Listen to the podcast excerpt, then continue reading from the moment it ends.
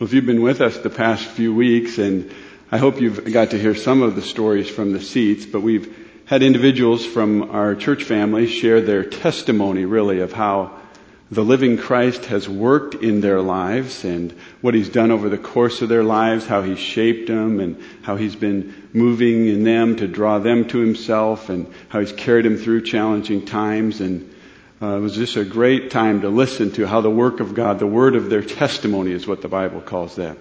But before that, it was just right after Easter we started that. Before that, we were going through the Old Testament. And we did an overview of the Old Testament for 6 weeks because when we did the Reveal survey, many in our church family said we want to understand the Bible better. And so over the course of this year, really, we've kind of done the overview of the Old Testament up to the time of Christ. And then, of course, we celebrated the death and resurrection of Christ on Easter weekend, then the testimonies of the living Christ. And now we're going to the first 50 days after the resurrection of the Christ, the first 50.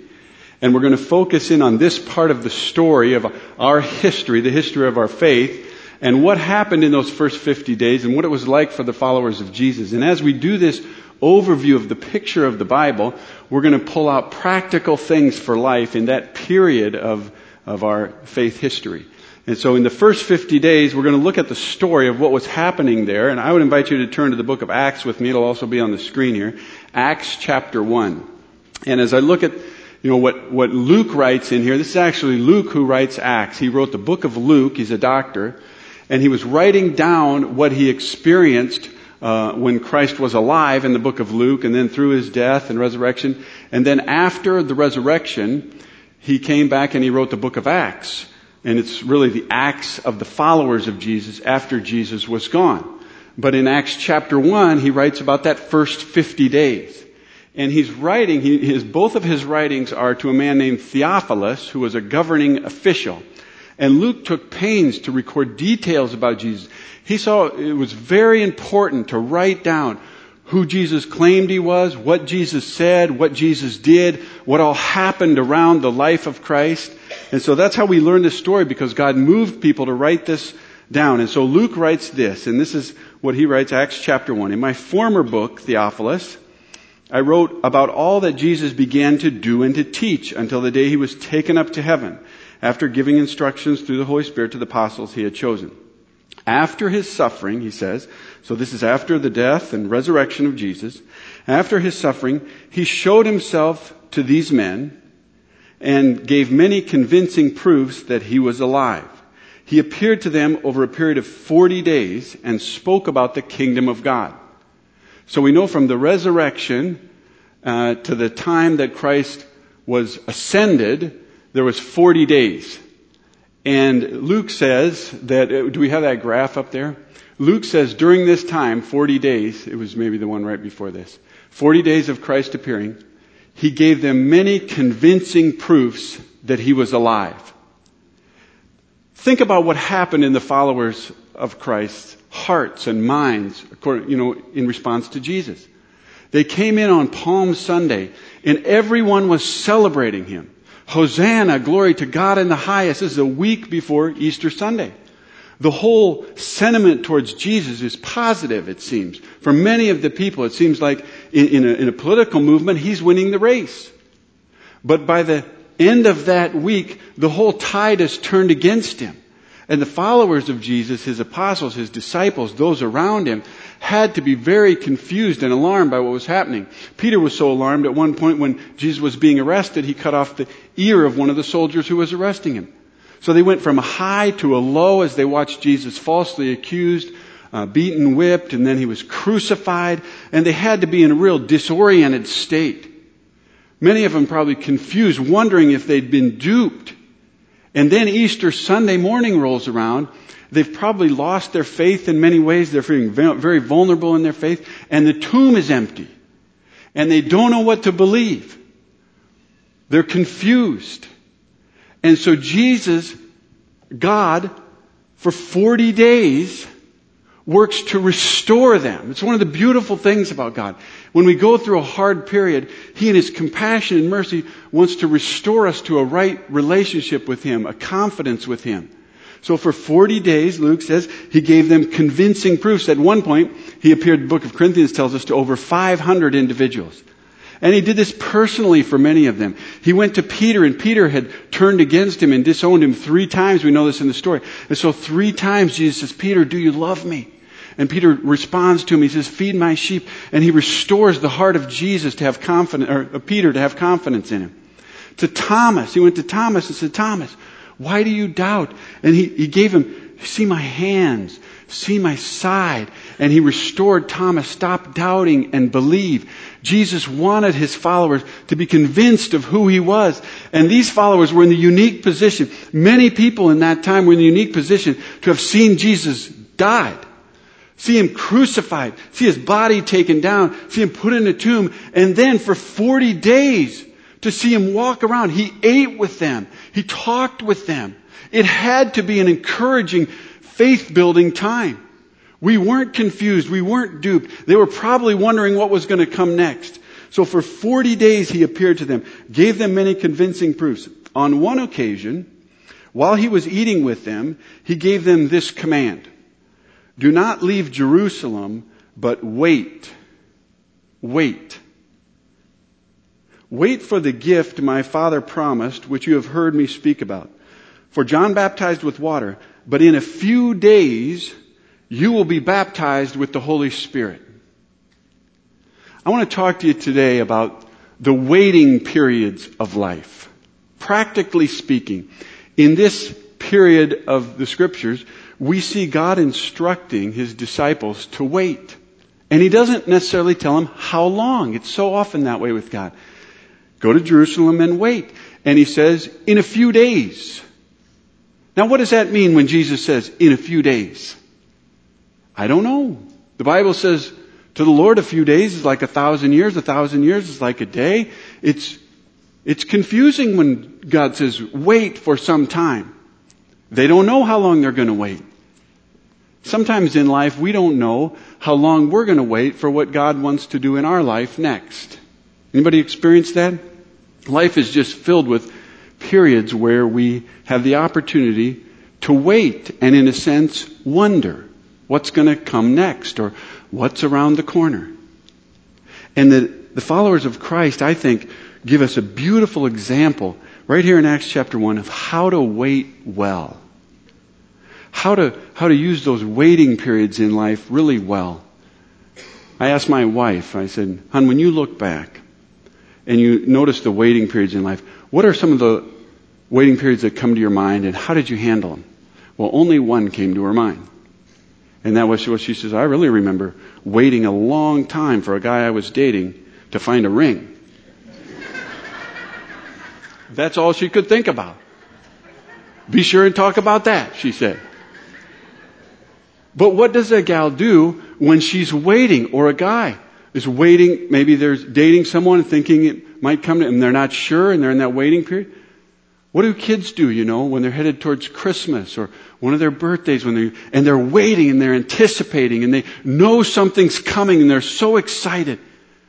Or there's those harder waiting periods when you've been to the doctor and you have a problem and they're doing some tests and you're waiting for the results. Or you're in a job situation that you don't like, but you don't feel like it's time to make a change, but you're in that period between the now and the not yet, and you're just waiting for something different in life. You're hoping for something different in life. Or you're a senior, and we have seniors graduating, and they're waiting to be accepted by college somewhere. They're not sure where they're going to go, and they're waiting to figure out what to do next. Or college seniors that have graduated now and don't have a job, and they're waiting to find a job. And I remember when my wife got out of college, and she didn't have a job right away, and so she went to work for her father in his dentist's office, and it really wasn't the right fit for her, but she just waited and waited and waited. And what do you do in those times? The disciples give us some great examples of what to do, model for us. So he said to them, the story continues, go wait in Jerusalem, the Holy Spirit will come in a few days. When they met together, they asked him, Lord, at this time are you going to restore the kingdom of Israel? Because they were waiting for him to do this, restore the kingdom of Israel. He said, it's not for you to know the times or the dates my Father set by his own authority, but you will receive power when the Holy Spirit comes on you, and you'll be my witnesses in Jerusalem, in Judea, and Samaria, to the ends of the earth. He said, something's going to happen. God's going to do a move in your life in a few days, and you're going to be his witnesses around the world, my witnesses. After he said this, he was taken up before their very eyes. This is 40 days after the resurrection. Taken up before their very eyes, and a cloud hid him from their sight. And Alice is going to talk about where is Jesus now in these 50 days, and where did he go? Cloud hid him from their sight. They were looking intently up into the sky as he was going, when suddenly two men dressed in white stood beside them. Men of Galilee, they said, why do you stand here looking into the sky? This same Jesus who's been taken from you into heaven will come back to you in the same way you've seen him go into heaven. When you read through the scriptures, you see there's so much waiting going on. This is one of the things believers in Christ have been waiting for 2,000 years. This same Jesus who went up this way will return in this way. As a matter of fact, the Bible says all of creation is in waiting for this restoration. When the King of Israel, the King of the eternal kingdom, returns and restores everything. In a sense, we're all in a waiting period, groaning, the Bible says, hoping for that day of redemption. The same Jesus who went will return. So what do they do now? They enter this waiting period, Jesus ascends. And it's beautiful what they do. Then, verse 12, then they simply did what Jesus instructed them to do. They returned to Jerusalem from the hill called Mount of Olives. It was about a Sabbath day's walk from the city. I just find this so simple and so beautiful, but it's hard to keep in mind. Jesus said, go to Jerusalem and wait. And what did they do? They simply obeyed. One of the things we can do in those waiting periods of life is simply do what we know Jesus has already instructed us to do. Luke records in the Gospel of Luke, there was a time when some individuals asked Jesus, of all the things God has instructed us to do, of all the things he wants for us to do, what is the most important? Do you know what Jesus said? Luke 14:27. He answered them this. The most important thing you can do is learn to love the Lord your God with all your heart, all your soul, all your mind, all your strength. Deepen your love with God. The most important thing. And then he said the second is like it in Luke. He just said, and love your neighbor as yourself. Maybe, just maybe, waiting periods in life, those periods between the now and the not yet, are gifts from God to help deepen us in our journey with him. Respite periods where we can fall more in love with him and grow in our ability to love each other. Because we're not in the stress of the next move of God in our life. Maybe those waiting periods are the deepening periods for us where we can send our roots down into God deeper. And we can learn to gently and carefully love those around us better. The Bible says, it says, the only thing that matters is faith expressing itself in love. Jesus has told us the most important thing to do in life is love God and love others. And the waiting periods allow some margin to deepen our ability to do this. They obeyed Jesus. They went on this walk because that's what Jesus has told them to do. When they arrived, they went upstairs to the room where they were staying. And those present were Peter, John, James, Andrew, Philip, Thomas, Matthew, James, Simon, Judas. Here's the next thing they did. They were obeying what Christ had said. They all joined together constantly in prayer, along with the women, Mary, the mother of Jesus, and with his brothers. Get this picture. Go and wait. There's going to be a margin period. a period where we know something's going to come, but it's not going to come right away. So there's this space. So they obey what Jesus has said. And then, not only are they, following his instructions, but they're getting intimate with him.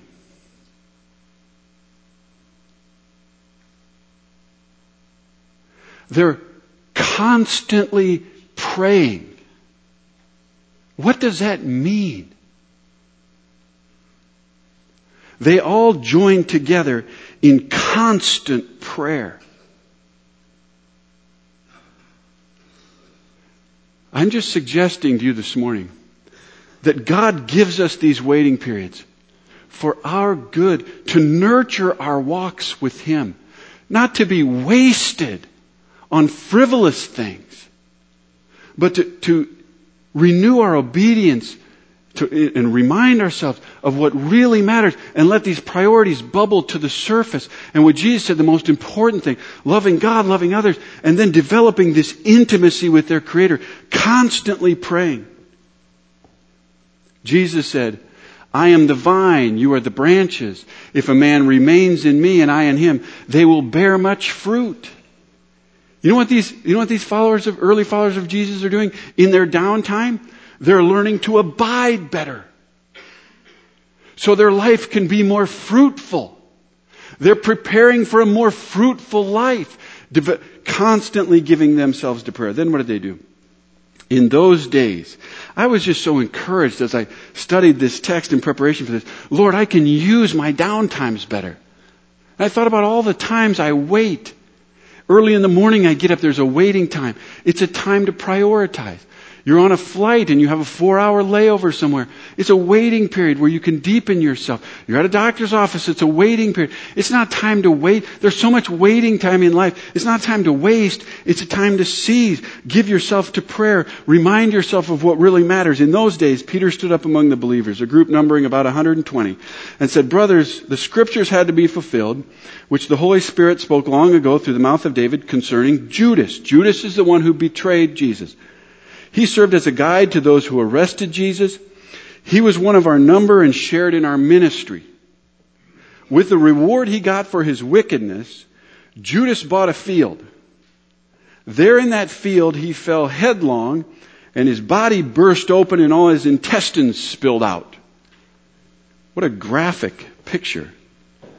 I don't know if you've ever seen this when a body lays dead for a little while. I grew up on a farm, and when I read this, I just couldn't help but remember when you have a carcass that you throw out from a livestock pen and you don't get to it soon enough in the summer, and it bloats a little bit and all of a sudden it bursts open. I think that's what the Bible's saying happened to Judas. He bought a field. He went out there, and we don't know, but we think he maybe have committed suicide. And then he just laid there. Nobody wanted to go near him because he had betrayed Jesus, and all this fanfare around Jesus, and his body burst open. It's a part of the story. Peter said, and Peter then looking in the scriptures, they called it the field of blood. He said, his place would be deserted. There's no one to dwell in it. We should then find another to take his place of leadership. And so Peter said, it's necessary to choose one of the men who've been with us the whole time with the Lord Jesus, from the time of John's baptism to his ascension. We need another person to be in the leadership team, in a sense, is what he was saying, who can bear witness to the resurrection. And so he said, they proposed a couple individuals, Joseph and Matthias, and they prayed and they said, God, you know whose heart is right for this calling. And they sought the Lord, and then they threw lots, it said, and the lots fell to Matthias, and then they put Matthias in that spot of leadership. Here's what I see what they were doing. They were simply taking care of some practical things, to be ready and available, to be organized when the next move of God came. Think of this now.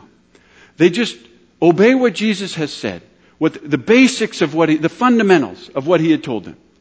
They grow in their intimacy with him through prayer and fellowship with him. And then, in the wisdom of God and searching the scriptures, what practical things should we do to get ready for what's coming next? And they say, well, we need to replace, someone who's fallen by the wayside here. Oftentimes those down periods in life are gifts from God for us to take care of the loose ends or the frayed ends that we've neglected or haven't taken care of. Perhaps it's time in a down period to beef up the order of our finances, or to clean the garage, or to take care of a broken relationship that we haven't addressed. And perhaps it's time to take care of some of those things we've been ignoring and if we do that and we're prayerful before the Lord and we're saying, God, I want to be ready. I want to be ready for the next thing that comes. That's what I see them doing. They're not wasting that time. They're disciplining them.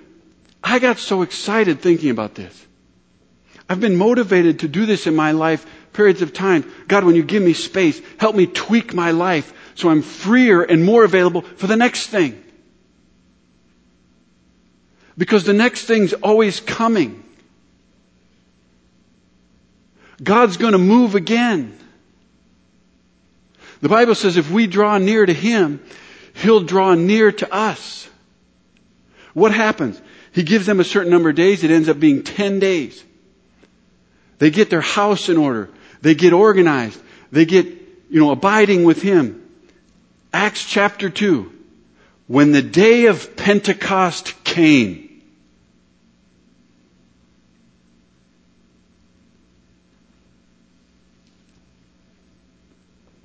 God is always doing a new thing.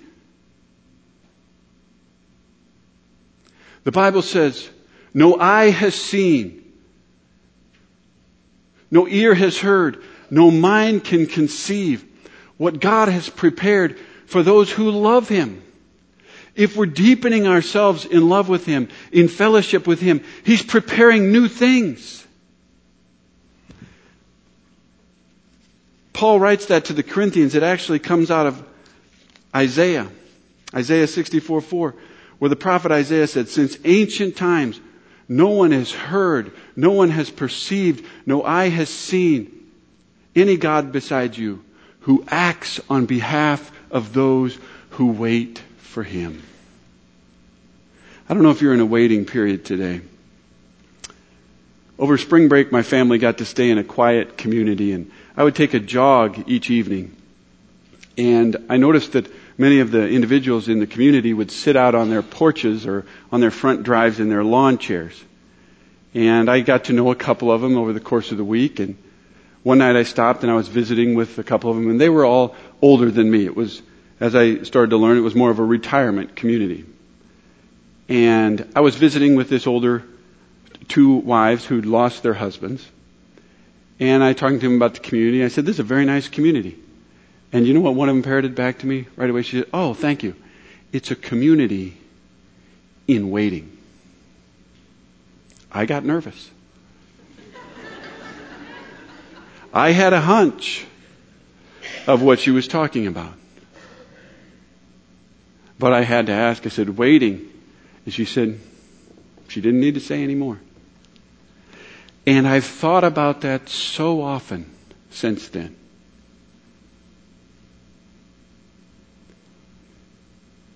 It's the destiny of us all. Either Christ returns before our time, or death comes, and we're in waiting.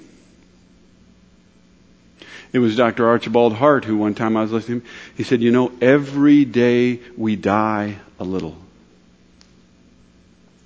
We give a little of our lives away. We spend another day. And so often I've thought since there, are they using that time well? Am I using that time well? In the waiting between the now and the not yet. Am I giving myself to what Jesus has told me to give myself to? Am I praying and abiding with Him so my life can be fruitful? Am I preparing things for eternity, practical things? Am I giving myself to the right things so I'm more available and more free? That's what the disciples did in their waiting period. Waiting for the next wind. Whether it's the wind to go to heaven, or the wind of a new move or a change in our lives. I hope you, like me, can be encouraged by what the disciples did in that 10-day period of waiting. Let's pray together. Father, we thank you for your word and how you inspired individuals to write it down so we can know our history and what we can learn from it. Just practical things about our lives, and in this context here, how to wait well. And if there's those of us who are in real waiting periods now, transitionary periods, I pray that you remind us of what really matters and give us a passion to pursue those things, intimacy with you and a faithfulness to you, and to use this time to tie up loose ends so we can be ready for your next wind. We pray it in Christ's name. Amen.